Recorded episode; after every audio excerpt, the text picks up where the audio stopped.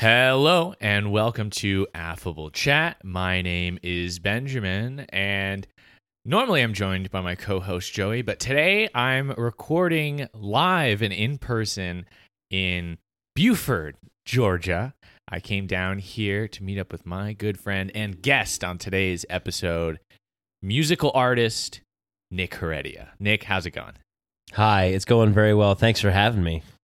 And Nick and I are together today because we're discussing Rush Hour 2. I can't believe you lied to me, man. I'm sorry. You sorry? I got somebody's old chopstick stuck up my ass, and all you gotta say to me is you sorry? There was an explosion I don't give a damn. at the American embassy. Two Americans were killed. So you think this guy Ricky Tan blew up the embassy? I don't know. Well, why the hell are you looking for him then? We're gonna find out. No, you gonna find out, man. It's two billion Chinese people here. Let one of them be your partner.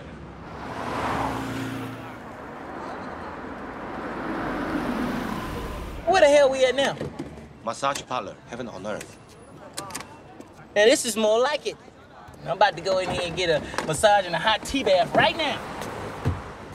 Just follow my lead. Act like a tourist. I am a tourist, fool. This is an American buddy cop action comedy directed by Brett Ratner. The cast includes Passepartout, Ruby Rod, Elena Delgado, Tori from Divergent, Ari Gold, Donnie from Frasier, and Al G. Rhythm. I watched this movie on YouTube. Nick, how did you watch it? I watched this movie on Amazon Prime. Did you have to? Uh, did you rent it or did you buy it? I just rented it. I ended up buying this one for full price Let's because go. uh, this one's staying with me. Uh, okay, Huzzah. well, we, before we begin our discussion on Rush Hour 2, we will recap the events in a synopsis that I wrote myself. Uh, so I'm going to get us started on that right now. Rush Hour 2 starts off right where Rush Hour 1 ended. Chief Inspector Lee of the Hong Kong Police Force and LAPD Detective James Carter are in Hong Kong together enjoying some time off. They're listening to American music, flirting with women, and looking for some mushu. Lee is distracted when he learns of a bombing at the U.S. consulate. Ricky Tan and his gang of triads are the main suspects. Lee lies to Carter and says they are going to a party, but really, they are going to a triad bar in search for Ricky. Once Carter realizes he was lied to, he starts using the karaoke mic to demand the crowd tells him where Ricky is. Just then, Lee sees Hu Lee, a high level triad assassin, and gives chase. A fight scene takes place on some bamboo scaffolding, but Hu Lee gets away. Carter doesn't want to do police work and wants to enjoy his vacation. Lee lies to him again and says that they are going to a massage parlor to enjoy massages. Carter gets very horned up about the female masseuses, but Lee is all business. When Lee spots Ricky Tan in the massage parlor, he calls for backup, but Carter struts right up to Ricky and confronts him. This leads to a massage parlor brawl with triad goons, and Ricky gets away. The Triad goons overpower Lee and Carter, take their clothes, and dump them naked on the Hong Kong highway. Lee and Carter have to run to the police station wearing only trash and some trash can lids. At the police station, they learn from the U.S. Secret Service that the Americans that died in the U.S. consulate bombing were undercover agents investigating a triad smuggling ring. They don't know what is being smuggled, but the Secret Service believes this is much bigger than Ricky Tan. The Secret Service tells Lee to get out of the way so that they can deal with this. Just then, a bomb goes off in the station, and Lee thinks that Carter was killed by the explosion. But he wasn't. Carter was headed back to the massage parlor to retrieve his passport when he spots Ricky Tan getting in a car. Carter follows him to a massive yacht where Ricky is throwing a party. At the same time, the Hong Kong police force tells Lee about the yacht party and asks him to investigate. At the party, Lee talks to Ricky. Ricky says that he is not behind the bombing and that he is being framed. He promises to give Lee all the information he needs to bring down the real perpetrator, but then he is immediately shot and killed by Hu Lee. Lee fights Hu Lee's goons, but she escapes on a boat. Lee and Carter are reunited, and Lee is relieved to see that Carter is alive. Back on land, they are accosted by the Secret Service for getting Ricky killed. Now the case has grown cold as Ricky was their only lead. They tell Lee he's off the case and send Carter back to LA. Lee drives Carter to the airport and reveals that Ricky was once his father's partner on the police force, but he left the force right around the time when Lee's father was killed. Carter invites him to come back to LA with him to follow the money. Carter met billionaire Steven Reign on the yacht, and he thinks Steve could be involved in whatever Ricky was up to. In LA, they meet Isabella Molina, a Secret Service undercover agent who tells them that Ricky has a printing press and has been printing counterfeit super bills to get rich. She asks them to help her take him down by tracking down the plates used for printing. Carter uses a local informant to track counterfeit bills to a local bank where they encounter Hu Lee. She kidnaps them and puts them in the back of a truck headed for Las Vegas. Carter and Lee escape the truck and realize Ricky is using the Red Dragon Casino in Las Vegas to launder all of his counterfeit money. They buy fresh suits so they can mac out and look fly before heading into the casino. Isabella is there too, and she tells Lee where the plates are. Carter creates a distraction by loudly playing craps, and Lee sneaks into the back. But Hu Lee is there and captures Lee again and puts a bomb in his mouth.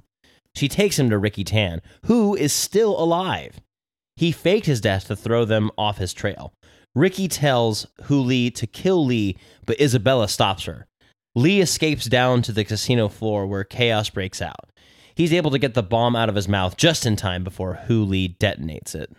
Lee pursues Ricky Tan to the penthouse of the casino. Meanwhile, Carter fights with Hu Lee, who is far superior to him in combat. Luckily, she knocks over a statue and a spear stabs her and kills her. Up in the penthouse, Steven Reign has decided to end his partnership with Ricky Tan. Ricky Tan stabs him in the stomach just as Lee walks in. Lee is able to hold Ricky at gunpoint, and Ricky revealed that he killed Lee's father. Carter walks in and encourages Lee to shoot Ricky, but Lee can't do it. Ricky wrestles free and grabs the gun and tries to shoot Lee, but Carter holds a carpet up to block his view. Lee kicks Ricky out of the window and he falls to his death. Just then, Hu Lee walks in, battle damaged, holding a bomb that is about to explode. Lee and Carter use their suit jackets to slide down some cables outside of the casino as the bomb goes off behind them. At the Las Vegas airport, the Secret Service begrudgingly admits that they are indebted to Lee for bringing justice to Ricky Tan. Isabella Molina gives Lee a kiss, and Carter is impressed with his partner. The two are about to head their separate ways when Lee mentions that he'd like to go to New York City. The duo decides it's time for a real vacation and they dance down the terminal together. The end. So there you have it, the events of Rush Hour 2. Uh, we'll begin our analysis by going over our pros and cons. Nick, what did you like about Rush Hour 2? So, Rush Hour 2, I just love it. I think it's a fantastic buddy cop movie. And um, since it's a sequel to the first one, we kind of already know what Carter and Lee's relationship dynamic is like. And they- they're kind of familiar with it because they've already done one movie together. So I like having a movie that is is kind of just a continuate of it. I like that it also takes place in China rather than the LA like the first one happened in. So you kind of get to see both worlds that both these detectives come from. Right, at least starts out in Yeah, Hong Kong, exactly. yeah. And uh, I, I, I just think it's great. It's very funny. Chris Tucker and Jackie Chan are a great combo, and and just like in the first one, Chris Tucker just gets to be Chris Tucker, and Yes. Jackie Chan gets to be Jackie Chan by doing his hilarious but also very impressive um, martial arts skills. Absolutely. I agree with all of that. This movie, first and foremost, it's funny. It's a funny movie, and I enjoy comedies. Uh, Jackie Chan and Chris Tucker are great together, just like they were in the first movie. Still a very dynamic duo. Chris Tucker is loud and proud, and, and like you said, he's playing Chris Tucker, which is honestly one of the best ways to utilize him as an actor. Jackie Chan, he's funny, and he's also, uh, his stunts are amazing, as always. I felt like this movie, he took a step forward in his uh, kind of English speaking Yeah. and being a little bit more natural on camera as, as far as like, again, acting in English. There were parts of this movie where, while this movie is mostly just for laughs. There were a couple scenes that asked for Jackie to be pretty dramatic, and I felt like he did for, for in the scope of this movie pretty well. So I was impressed by that. There's lots of solid comedy and action throughout this movie, and it's lighthearted and easy to watch. This one, you're never really going to get that down uh, while Yeah. you're watching Rush Hour 2. So those are our pros. Let's move on to what we didn't like. Uh, what are your cons for Rush Hour 2? So, in coming up with my cons for this movie, it was very, honestly very difficult because also I chose this movie to review. Um, but the one thing I that did really like I noticed immediately, and I was just like, "Why this feels unnecessary?" Was the ongoing back and forth with with Isabella's character on whether she's good or not. They're like, "Oh, she's for the Secret Service, but is she undercover? Is she really working for the bad guys? Yes. We don't know." And throughout the movie, they keep flip flopping. You don't really know, and I'm and I'm just like. Just have her be undercover Secret Service because at the end of the movie, that's eventually that's what it is. She's just undercover, which makes sense because she's in the Secret Service. So Right. It- just to go on going back and forth was just felt unnecessary to me. Yeah, thinking back, she she says what she is at the beginning. She's like, "I'm a Secret Service person. Here's how like this should go." Yeah. And then after that, they have their moments of doubt, but it's never really. She never truly flips the other direction. Yeah. When she like knocks them out when Hu Lee captures them, she was saving their lives. Saving you know, lives, and then for sure. after that, she just basically helps them the whole time. So like, the movie was trying to play at this like, "Ooh, is she good? Is she not?" But she was always good, and it was like kind of obvious. So yeah, I I, I agree with that. My first con is that they don't say rush hour in this one. Uh, like in the first one, they definitely did, but they don't say rush hour in the second one. Then we also have uh, like another thing I think could have been better was that they don't have enough Jackie Chan fight scenes. I love Jackie Chan fight scenes. The ones they have in this movie are really good, but Minimal. we could have used more. I, I, I wouldn't even say minimal. There's fun, there's a plenty, but like for a movie that is Chris Tucker being Chris Tucker and Jackie Chan doing fight scenes, we could have used more Jackie Chan fight scenes. Definitely. Going back, I was watching this and I was like, dang, there's there's actually I feel like there was more Jackie Chan fight scenes in the first one I than agree. there were in this one. Yeah. That's like again, while I love the stunts in this one, could have used more. Then also, I think that unlike the first one, this one misses the mark on some of the culture shock jokes. There's plenty of ones that are still good, but there's also ones where I'm like, okay, that's just being racist. so, Yeah. and and we'll get into that. And then finally. Just like the first one, I mean, this movie is very similar to the first one. Uh, there's no real message. There's Yeah. opportunities for this movie to go beyond just being like a uh, action movie, and they don't do it, which is kind of disappointing. Especially because they had pieces there that you could have used uh, to to get to something a little bit more uh, cathartic, but unfortunately they don't. So, well, okay, we'll get into our overall section now, and I have a few questions for you, Nick. So we'll start with this one. Why did you pick this movie? You could have picked any movie on Affable Chat, but this is the one you wanted to do. So, what is the reason? So I picked this movie um, because I, um, as I like mentioned earlier, I just think this is such a uh, a good buddy cop duo dynamic. It's very simple. Uh, it's kind of like what you said earlier. Watching this movie, it's kind of hard to just be down when you're watching it, just because it's such a good time. Um, uh, I think Jackie Chan and Chris Tucker. I guess it's because they've bo- both already done one movie together. They kn- knew what they were kind of doing with this other one, and I think um, the action and combo with the the comedy, I think it, it just works well. And uh, and because you and I are such good friends, I, I always like to to meme and joke about just how how Ben and I are both just being Chris Tucker and Jackie Chan, respectively, both at the yeah, same it's, time. It's funny because yeah, this, these movies had a big they, they they held a special place in our heart, or they hold a special place in our heart because we watched them together in our youth. Yeah. and I I, I agree with you. Like we are both Jackie Chan and, And Chris, Chris Tucker. Tucker. It's like we are the duo, but we're both of them at the same, same time. time, yeah, in just different elements, and and I just think it's such a feel good movie, and I was like, I would love to see Affable Chat's take on this, especially since you guys have already done the first Rush Hour. Right, right. Dur- during part of our Chris Tucker series, which if you haven't listened to it yet, listener, you should. Uh, if you enjoy Rush Hour, and well, another thing about this movie in particular is that it was the most commercially successful Rush Hour movie.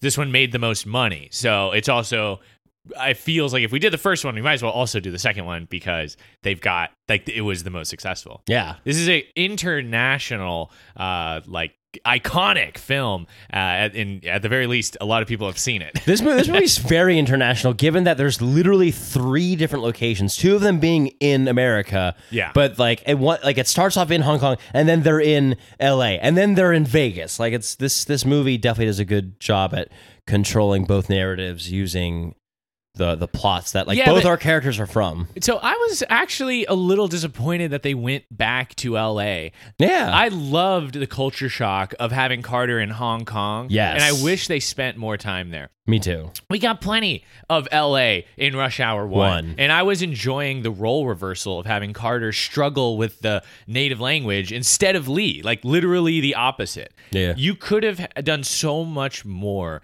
with scenes of people speaking Cantonese and Carter not knowing what the hell is going on. I thought that was ripe with opportunities for comedy because Carter loves to be the guy who like knows what's going. He's so confident, Definitely. and seeing him be confident like that in a situation where, like, when they're in the the triad club, Yes. and he, he's like, Jackie, like, translate for Translate me, for- and then Jackie is not actually saying what he's saying.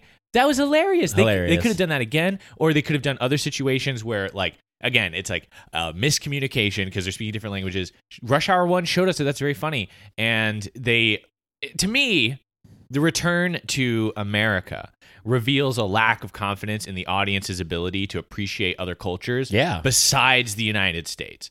I, I will say that my favorite part of the movie was the third act, and that all takes place in Vegas. So that's like, I, at first I was like, oh, but Las Vegas. But then after watching, I was like, okay, actually, this actually was good.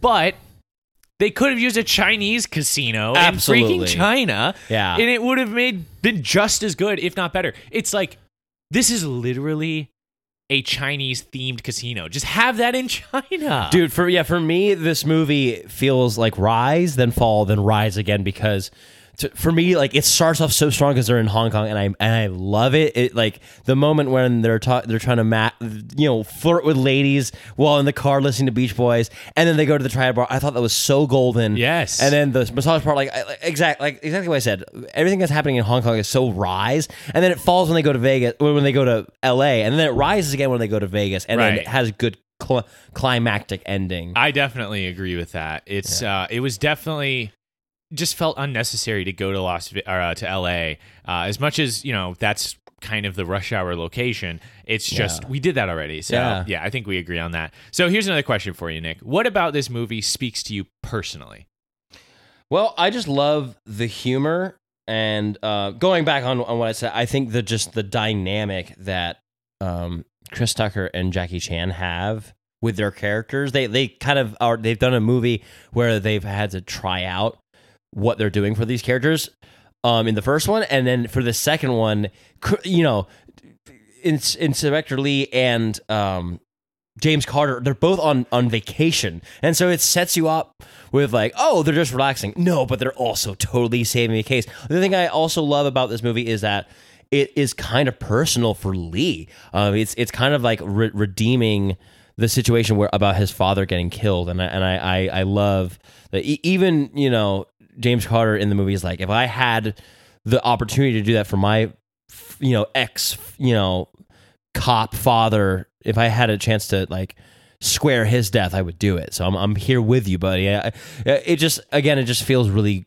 best friendy and dy- dynamic and i, I just i I- it's it, it's feel good for me. Sure, sure. And I, I, well, because the central conflict of this movie is kind of Lee's relationship with Ricky Tan and Yeah. both of them having this relationship with Lee's father, right? Because Ricky Mm-hmm. was once Lee's father's partner on the force, but then Ricky left the force and like ultimately killed Lee's father. The, Lee wasn't sure, but like you could tell he was a little bit sussy about Mm-hmm. that. And when Ricky tells Lee that he did kill his father, it's a tense moment, but we don't have much to go on when it comes to how Lee feels about this. You know, obviously he's upset that his dad died, but he doesn't have like we he never expresses what he wants to do, you Yeah. know? Yeah, Um, yeah. because like when he walks in the room, he he says like, "If you reach for that gun, I'll kill you." And then Ricky reaches for the gun, but then Lee isn't sure if he wants to kill him. yeah Why not? Does Lee have some sort of code against killing? I feel like he doesn't. He's freaking throwing guys off of buildings earlier in the movie, so he's probably fine with killing. But we just haven't heard about it. He just never expresses it. Yeah. And then he does end up killing Ricky anyways mm-hmm. by kicking him out of the window. It would have been nice to see if Lee doubled down on some sort of lesson that he learned from his father, and that was the reason he was able to kill Ricky. You know, somehow avenging his father by showing that his father was right all along Yeah. to not be corrupted the way that Ricky was hmm something where it's like like always believe in like justice over money or something. Yeah. like, it's like you, you like you would should have known that like justice will always like defeat money or something like that. But it doesn't have to be that corny, or maybe it can be that corny. But Having a message with it though. yeah, and like they were, it was instead of that, we just get him falling to his death, and we learn nothing. Yeah, we learn nothing, and and uh, the one thing I will say is like I'm realizing a lot of the the Rush Hour movies, like the the the the, the villain demise is always Falling? gravity. like like the first one was for sure gravity. Yes. this one at least was. Uh, it also has a good like for me. I'm like okay, the the the villain death was a little bit better because he not, doesn't just fall. Jackie Chan totally gives him a, a good karate kick. Yes. out a window, And he just ah! and then Chris, dude, and then Chris Tucker's freaking delivery is like so good in both the actual s- scene and the blooper. Because in the blooper, he's like, he's like, damn.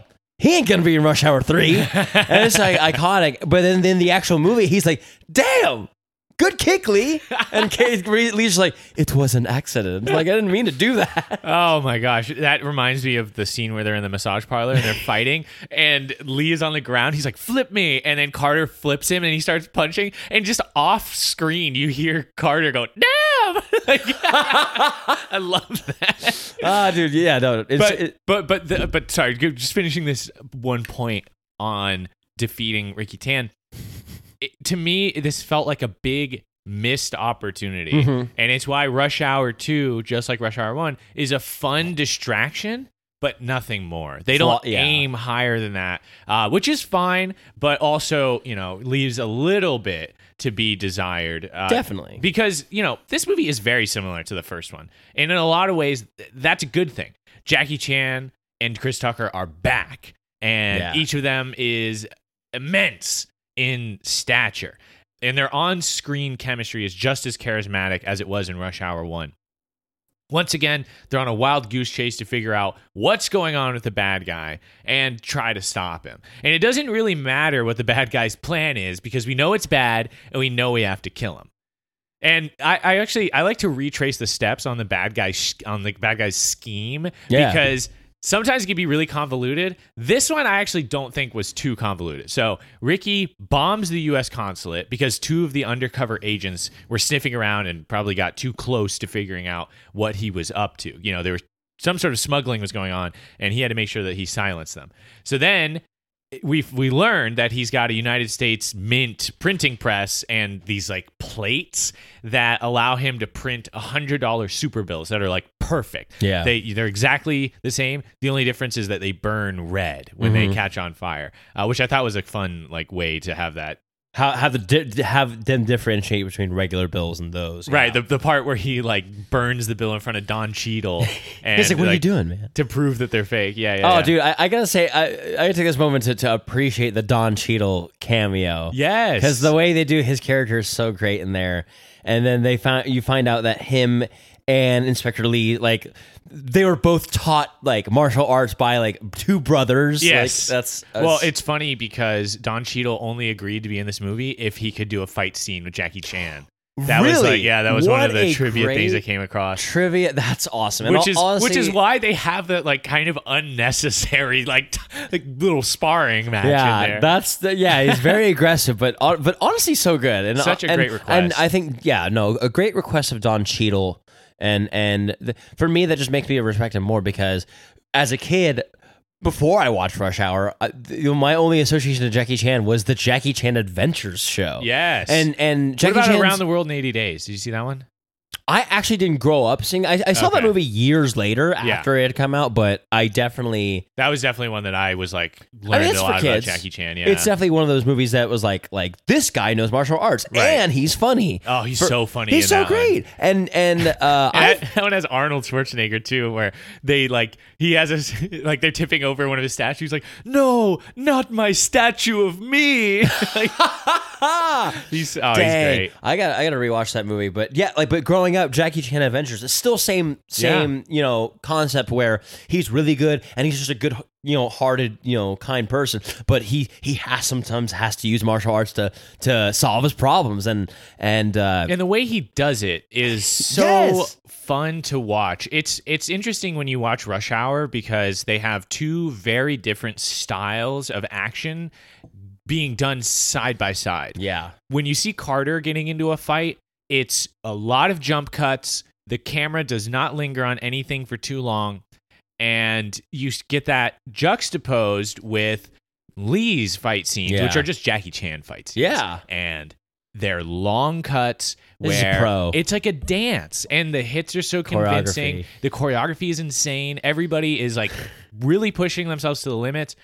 It's great. And what's actually interesting is Rush Hour 2 does a pretty good job of it, just like Rush Hour 1. But if you watch Jackie Chan's movies, like his like international films, they get so technically yeah, intense. definitely. Rush Hour is like ones. it's like a fun sampler platter of like what he's Mhm. capable of, but he, he like, gets so much more. he yeah. can do so much more just because he's so impressive. So like one of my favorite scenes in this movie, as far as action scenes for uh, Jackie Chan, is the scene where they're in the casino and he's in the back room I trying to dodge all the guards. Yes. and he slides himself through the slot that you're supposed to slide the money through. Yes. I was blown away. So th- th- it's fun. Actually, th- this is probably the best time to to bring it up. There's a like a fun fact because there's like even in the bloopers, every every Rush Hour movie, you see the bloopers to it during Yes, the credits. yes. and he had to do that scene so many times, and one of the times he actually got injured, like he had to go to the the hospital, whatever. But I love that that one of them he like. Gets hurt and then he gets up. He's like Jackie Chan, always good and legit. Yes. Jackie Chan always still comes back. He he still comes back to finish Rush Hour two and that stunt where he goes through a little slot. It's inc- you know it's absolutely incredible. Definitely um almost makes up for the lack of action. But you're right. I, I love that there's different. There's two different types of action happening. Whereas like like you said with Carter, just doing regular a- act yeah, actor it's stuff. fine. It's but fine. It gives you an opportunity to appreciate what the stuff that Jackie does, which is so Totally. much more uh, uh, real. Feels like the wrong word because it's not real, right? It's it's they're pretending to fight, Yeah. but it it's so much more technically impressive, which is why everybody respects Jackie Chan so much. He really embodies the phrase "I do my own stunts." Yeah, and it really and and and uh, you know, for those of you listening who who just uh, aren't so familiar, who probably just didn't grow up with Jackie Chan Adventures or um, uh, eighty uh, was it around, the world in eighty days, Yeah.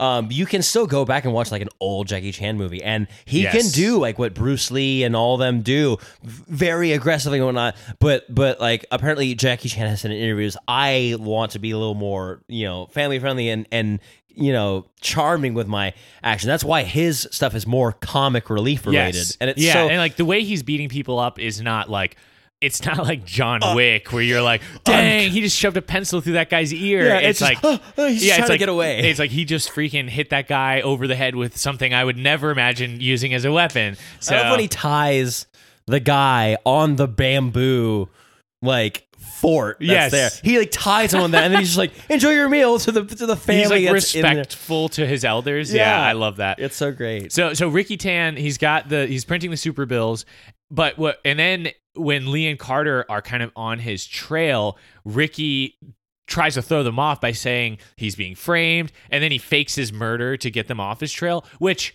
when he fell in the water, I was like, because it's been a long time since I've seen Rush Hour 2. I didn't Yeah. really remember the plot. I was like, I don't know if he's dead. Oh, when they shoot him, and he- Whenever a character dies and then like immediately like goes away and you can't really confirm their death, it's like I don't know. I don't know. this. Yeah, you're you're not sure. But I lo- I liked the uh, misdirection. I do think that Rush Hour 2's like conflict is much more straightforward than Rush Hour 1, which is why I'm bringing it up. Yeah. The uh, then they Carter suspects that Steven Reign is involved, so they that's why they go to L.A., which again could have it could work, but Steven Reign could also just be some Chinese guy. Yeah. You know? And it's like that Carter meets at the party and then he's like, I think he's the guy. We should go to his tower because it's named after him or whatever. Anyways, we've we've covered that. Yeah. Uh, so when they go to LA, they end up figuring out that the fake money is being used at a bank, and they're really lucky because when they walk in, they ask for the guy who does his gambling at uh, Don Cheadle's like restaurant, and then the guy just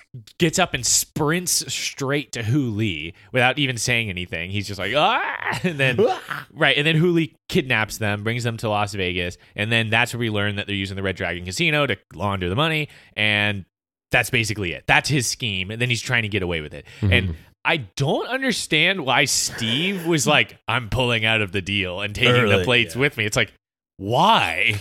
I, you know, it, it's funny because in that same scene, uh, it, it feels like Steven Reign. Steven Reign's trying to be really cool, about, it, but he's also showing his gun off. Yeah. he's he's literally, and he's also trying to be a word of wisdom. He's like, "Do you know what that that?" Story you told Yes. he's like greed will imprison us all it's like okay well you're the one who seems pretty greedy taking these plates with you cutting the deal early showing off your gun you're, You're literally the richest you yeah. already own half of la like Yeah. chris tucker literally said in the movie Right. So it's like we get no real background on who Steven Reign is, and then he just gets killed. killed. Yes. He's like he must have been an idiot to think he's like I know that I'm working with this freaking international crime Triad lord. boy- Yeah, but it's like I'm just gonna rip him off and hopefully I don't die and then instantly die. Dies. Yeah. So I thought I don't know. I thought that was a little bit wacky. Like again, even though the plot is much more straightforward in this one, there are parts of it like that where I'm like, What? who Yeah. wrote this? Uh, Definitely. So, anyways, let's focus a little bit on, on Chris Tucker. Chris Tucker is Chris Tucker again. You know, he's Rush Hour 2. Chris Tucker again. You know, The like return of the legend, Chris Tucker. Yes, and he is definitely the kind of uh, the strawberry or the chocolate ice cream to the Neapolitan uh, pint we've got here of like Jackie Chan mixed with Chris Tucker mixed with like a funny movie. You know, It's- Definitely. he's loud, he's braggadocious, and he's constantly making an ass of himself. This movie succeeds when they give him a chance to work the crowd. His "Don't Stop Till You Get Enough" performance was triumphant. So so good. All the different you know moments in that when he's like, "Don't stop till you get enough," and he's like, he's he's living for it because he's noticing more people are checking him out. He loves being the distraction. It's so great. I'll be right back. I'll be right back. I'll be right back. Lee, come over here. These people love me, man. Shimon Lee. Shimon, Shimon. So good. It's like, uh, and it must have been even funnier when you know, like uh, back when this was made, because you've still got Michael Jackson alive, Oh, and yes. you know he's still very prominent, I, I culturally, but still, like even more so Yeah. at that at that point. Uh, his tirades at the craps table were hilarious, and his ability to kind of be like confident in a situation where it's high pressure that's to me like the true superpower Oh, of yeah. James Carter where he can be this cocky like he knows that he's in danger and he knows that like you know things are getting like kind of Heated. more tense but he's able to still act like it's not like that I that's what I love about the character and Chris Tucker pulls that off uh, in such an impressive way Yeah, yeah, no. If you put Chris Tucker in a situation where he's supposed to draw, you know, a lot of attention, he's not going to fail you. He he's fantastic, and and you're right. It is totally a superpower. It is a secret weapon that he's like like okay. There's too many eyes on like Carter. You're gonna need or, or uh, Lee. You're gonna need some some like backup. Let me create a distraction, and then you can then Yes. you can investigate. And it's yeah, he delivers. And uh, so talking about the Michael Jackson stuff again, uh, it- it's it's just stuff that it, it's funny that you mention it because um, it's it's just be, because Jackie Ch- uh, Jackie Chan, Chris Tucker, and Michael Jackson literally got to also do their own Rush Hour spinoff in the Don't Stop. Not don't stop to get enough, but the uh, "You Rock My World" music yes video. yes wait was Jackie Chan in that No, but but the way if you watch it, it t- totally is like a reference to Rush Rush because they're both wearing suits. They're both eating at the beginning of the music video. They're they're both eating like Chinese food. yes or, or, like they're dealing Thai with like a mob Yeah, Yeah, and they're totally like organized being- crime, Totally, yeah. and and then Chris Tucker sees some girl that's really cute, and Yeah. he's like, "Ooh, man, look at that girl over there. Yes. I want some mushu." classic, classic. and that came out like right around the same time as this movie. So yeah, there's definitely a little bit. There's a dot to connect there. And and but speaking of Jackie Chan, he's great in this movie as well, uh, which is what we expect from Jackie Chan every time he's on the screen. His stunts are amazing. His fight sequences are well choreographed. Watching a Jackie Chan fight scene is like watching the world's most talented ballerina perform a technically challenging dance. Except it's even better because it's easy to understand. I mean, I don't know anything about like plies and uh, sachets or any other ballet. I don't even know if that second one's a ballet word, but I do understand punching somebody in the face or smashing a flower pot over somebody's head. Totally. So that's why it's so easy to appreciate what Jackie Chan's doing. Watch him use cabinet doors as weapons or Ugh. climb up bamboo scaffolding, all while adding in little bits of comedy. Watching Jackie Chan do his stunts is a spectacle unlike any other, and it's one of the best aspects of this film.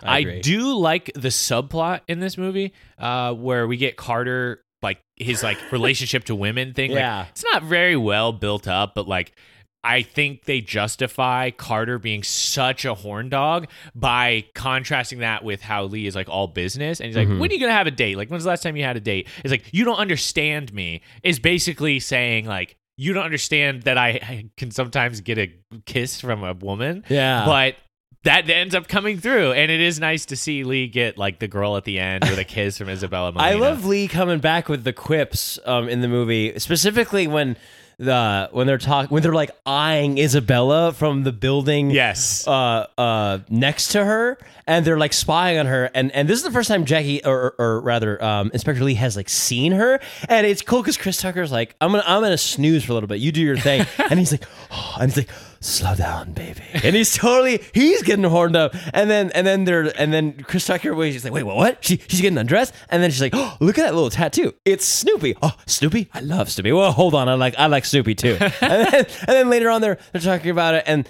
and they're like, J- Jackie Chan just talk about how he is with ladies, and he's like, ladies like me, they think I'm cute. Like Snoopy, like yeah, hear, Yeah. hearing the quips that he gives. There's definitely a subplot there of like Jackie Chan or Lee specifically Yeah. relationship to women and like whether or not that is like a part of his life if he's too focused on business or if he'll have time for something like that. Honestly, it's like barely even a, a, a message because it's like what is the message?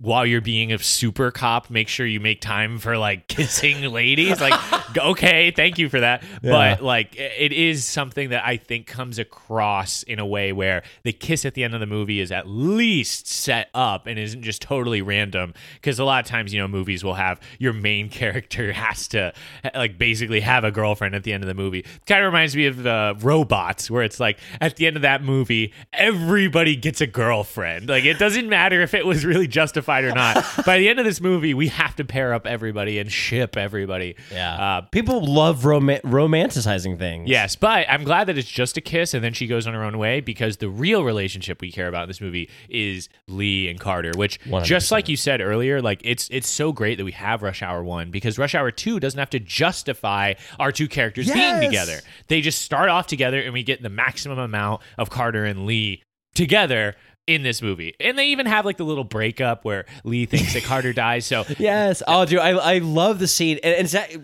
exactly what you said earlier. There are scenes that demand for Jackie Chan to be m- emotional rather than humorous. yeah. And that scene when when when he thinks Carter is dying. Oh, we can actually play that scene right now. Here, Yeah. I'll play that for you. You okay, Lee? All he wanted was some mushu.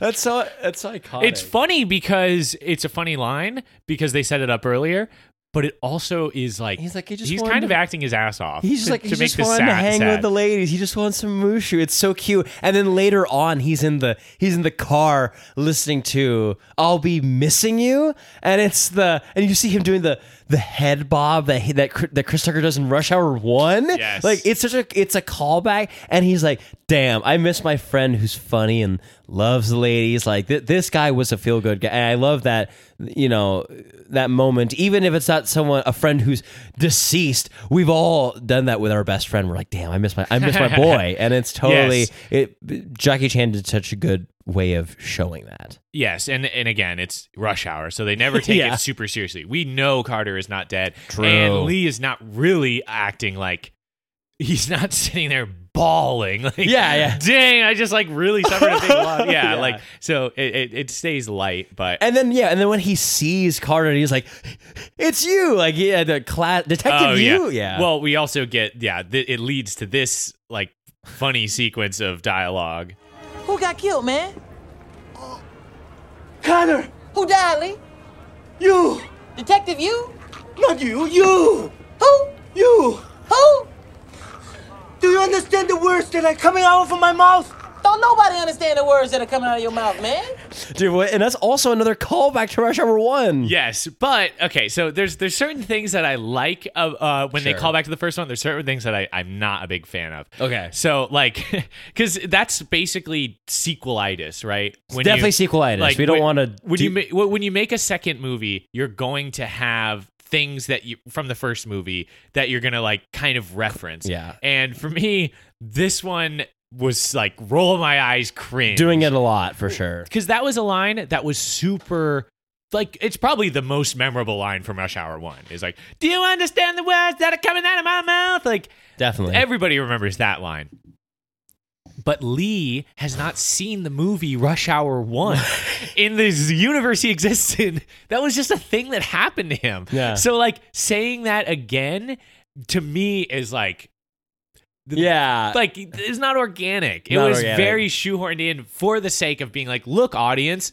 this time Lee is saying that. Lee's saying and it. I love the the purpose behind that, the Mhm. intention behind that, Totally. because it's role reversal. We've got Mhm. Carter is now in a his in a foreign country for him, Mhm. and Lee is the one who's kind of like trying to show him the way, uh, like to, you know, the culture. in, in, in China, I am Michael Jackson and you are Toto. Yes. You mean Tito. Toto's what we had last night for dinner. we could have had so like the whole movie should have been that honestly so i again I, Yes. I i respect the intention but there's to me this one was just like hey remember rush hour Aggressive, one? yeah. when you have other things that are done a lot better uh, another one that's like kind of a middle ground for me was the one that's like don't ever touch a, a chinese man's cds which is funny Dang, dude, looking back is hilarious. Because the first one is don't touch a black man's radio. yes This is which don't another touch a- iconic line Yeah, don't touch a Chinaman CD. But I feel like if they did Rush Hour now, it'd be like, don't, don't touch my Spotify. right but but he's uh that the the don't touch a chinese man's cds that one to me comes across a little bit better because he's like trying to be snarky or maybe like or maybe that's how he genuinely feels about compact discs. But it like that but there are other ones that really come across really well. Like you mentioned dancing in the car like carter. Oh. that's like yes that's organic. That makes sense and we recognize it when we see it. The part at the end of the movie when they're in the terminal and they're decided they're going to go to new york city Yeah, they're and they're walking together and dancing and like putting their arms together just like that scene when they uh, we're listening to war Yes, in the first Ru- movie first and they're- like that's such an endearing scene and it makes sense that they would do that again. So it's like there's good and there's bad in kind of like the sequelitis department. Definitely. but to me him being like do you understand the words that are coming out of my mouth was I cringe. I rolled. like cringe to the max I'm sorry Cringe City, baby. but that's also just what you deal with with sequels. sequels, you know Se- yeah, It's just like- how sequels be. Right. So speaking of sequels, um, Hu Li, uh, you know, the triad assassin. Yeah. She basically just filled in the role of like the blonde guy From the first first, one. one. Definitely. Where it's like not the like bad guy, but like the bad guy's like enforcer and also the person who kind of goes toe to toe with Carter. Yeah. Uh, in the conflict. Oh my god, totally goes to yeah, toe to toe with Carter for sure. and yeah, she fills that role. She's she's a ruthless killer, and that's I pretty like much that her whole it's a woman this time though because Yes. because Chris Tucker's or, or, uh, you know, and, and Detective Carter also is attracted to her. He's horned up uh, the entire movie, and he's just like, I'm gonna not pretend you're you're uh, a woman, I'm pretend you're a man, but also a beautiful man that I want to take to the movie. Well, what's interesting is that her Hu Li was originally supposed to be a man. Okay. And the actress, I've I don't have her name in front of me, but like the actress who played the role did Mm-hmm. such a great job that they were like, okay, yeah, she can be a woman. Totally. So it's uh, yeah, I thought she was great. I mean, she she is scary, right? When she shows up, our heroes in are in big trouble. Definitely. And I thought her fight her fight with Carter was like cool because it's probably like the most involved we get to see Carter in a fight scene. yeah, where he's it's like determined. well, i- but also like she defeats herself in like such a stupid way. Very silly. Eh, like she she basically steps on a rake.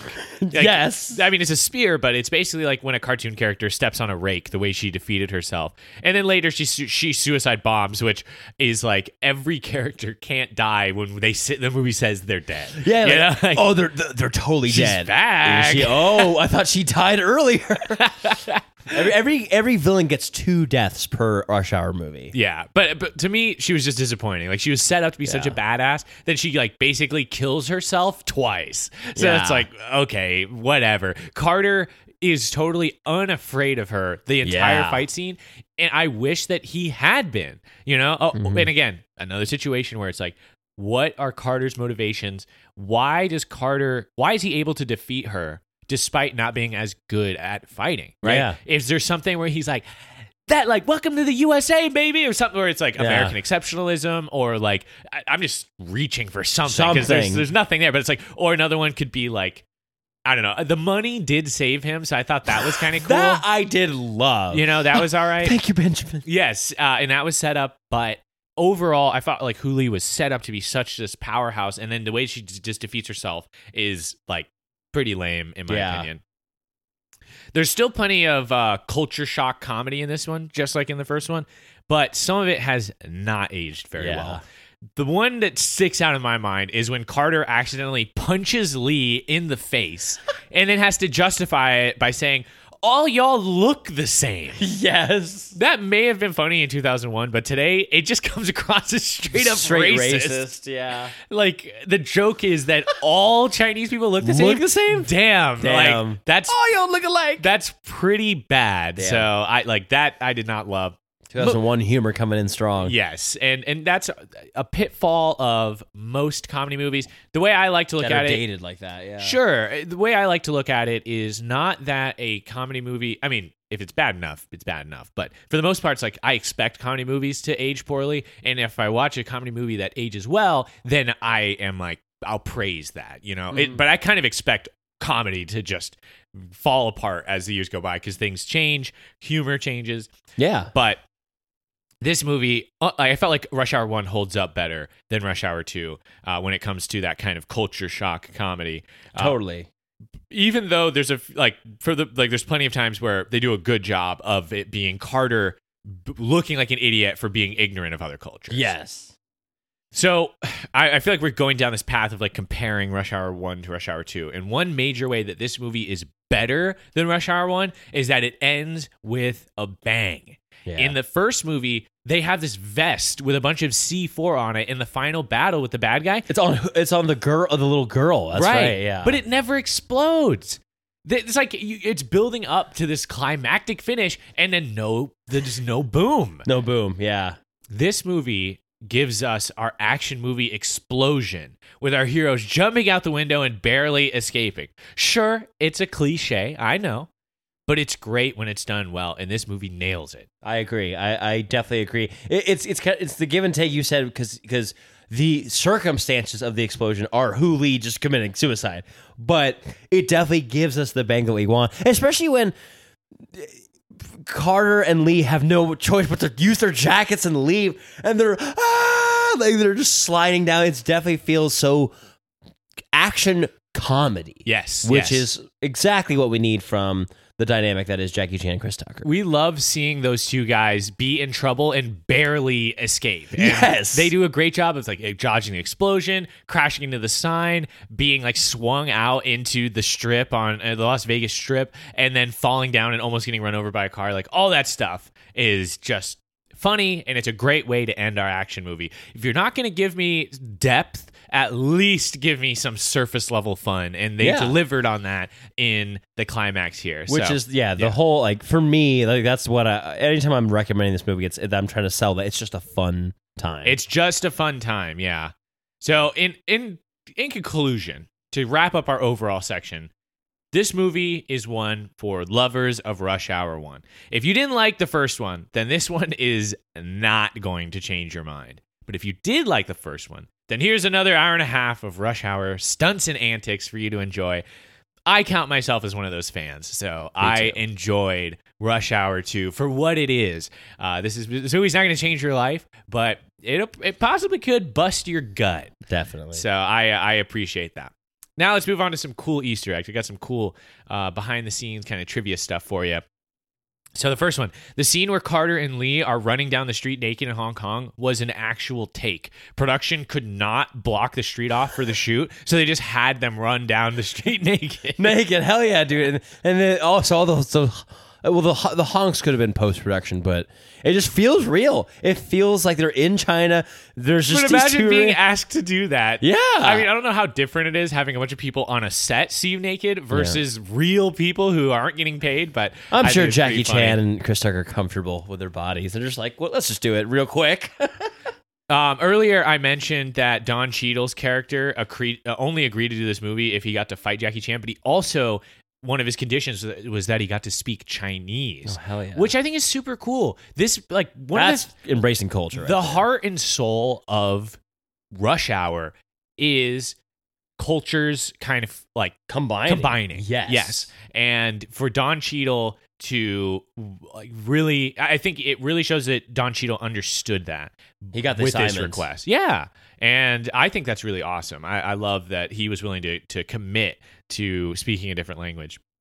So the counterfeit dollar bills in this movie say in dog we trust instead of in God we trust. And during the shoot, some extras walked off the set with the fake cash and eventually ended up in a few casinos in Las Vegas. The situation went so out of control that production was briefly shut down when the actual FBI subjected the props department to an investigation to determine whether or not they violated the Counterfeit Deterrence Act of 1992. Damn, we need. They were like, we got to find these plates that. the real, yeah, the, real- Rush Hour 2 ends up actually happening.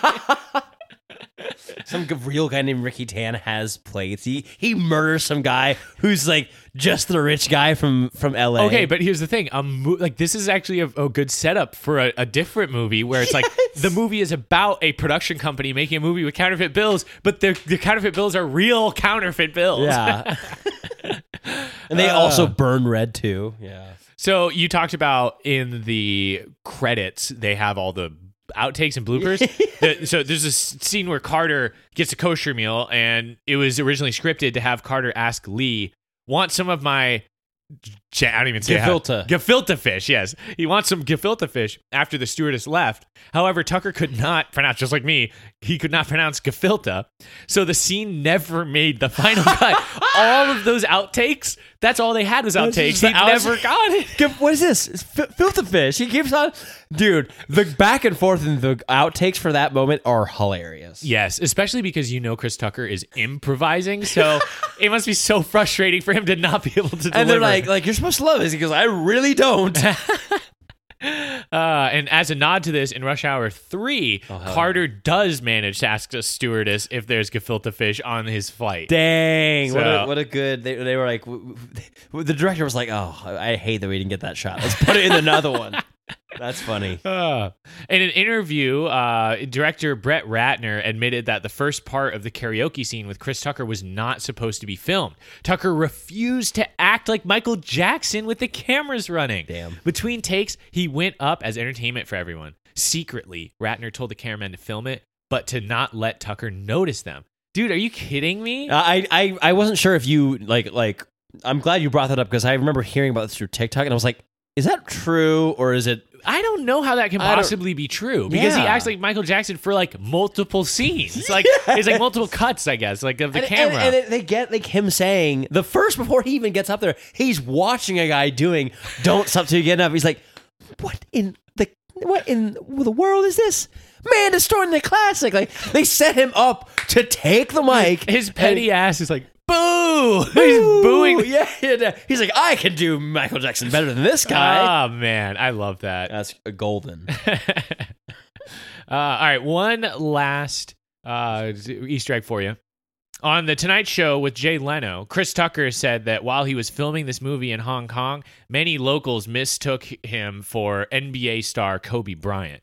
In the movie, while Carter is running up the stairs, an old woman shouts, Move out of the way, Kobe, to him. I did see that in like the subtitles, and I was like, "That's funny." That is funny, and it's also a little bit of payback for his comment. All y'all about- look alike. Yeah, they're like, actually, all y'all, Y'all look look alike. alike, Which true. I'm actually kind of surprised. I think it has more to do with the fact that Kobe Bryant is so popular in China Mm-hmm. uh, versus them actually looking similar because. I don't think they look alike at all. Like eh, they, that's completely different, like complexion, and also just their faces are different. I also just love Chris Tucker, so nobody looks like him to me. Like he's just Chris Tucker is Chris Tucker. yeah. So it's uh yeah that but that's all of our cool Easter eggs. And I think that is going to get us to the end of our discussion on Rush Hour 2. As we do at the end of every episode of Affable Chat, we will deliver our ratings. Nick, what rating do you want to give to Rush Hour 2? I'm gonna give Rush Hour 2 a rating of one chicken that you'd save for information on how to get to heaven on earth massage parlor. I love it. Yeah, he ended up buying the chicken, just carrying it around. He just with him. have it. He's like, don't kill chicken. He's like, the only way I can save this chicken is just by buying it. Dude, the freaking suit that he was wearing there too looked awesome. Looked and, and, yeah, but the, I love the prelude to that. He's like, cheap suits, cheap suits, how cheap? And he walks in and he comes out with a cheap suit. It's great. I would love to have one of those too. Yes, dude, he looked nice. And that's the other thing.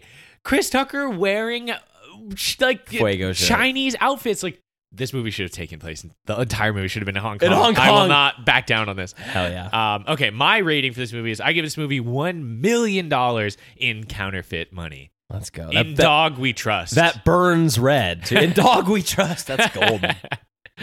All right. Well, that is it for our Rush Hour 2. Nick, thank you so much for joining me on Affable Chat. You've been on the podcast many, many times, uh, but it's been a while since we've reviewed a movie together, and this is a really special one. So I appreciate you coming on. Um, where can the people find you? What, what do you want to promote? Thank you so much for having me. It, was absolutely fantastic. And uh, you can find me and my socials under uh, my name, it's, Nick Heredia, and uh, my username is NDH the Artist on all social media platforms. I also have music available on all streaming services, and I have more music to come uh, this year of 2023. So stay tuned for that. And uh, yeah, thanks for having me. I'm excited. Looking forward to some more music from you this year. Uh, looking forward in affable chat. Next up, we're doing. I don't know when this episode is going to come out, so we're either going to be next up is either Primer or Cocaine Bear, uh, both of which I'm very excited for. So keep an eye out for that.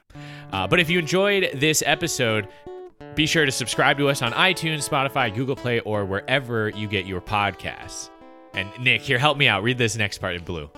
AffableChat.com is your new favorite website on the internet. There you can find the latest from us and all of our social accounts, including our Twitter, Instagram, TikTok, YouTube, all of which are at Affable Chat, and even our email address, affablechat at gmail.com. If you liked this episode, then tell a friend about it. All you have to say is, Have you considered listening to Affable Chat? Affable Chat is live on Tuesday nights, 7 p.m. Eastern Time on Twitch. That's right, that's twitch.tv slash affable chat. That's going to do it for this episode. For Affable Chat, I'm Benjamin. Thanks for listening.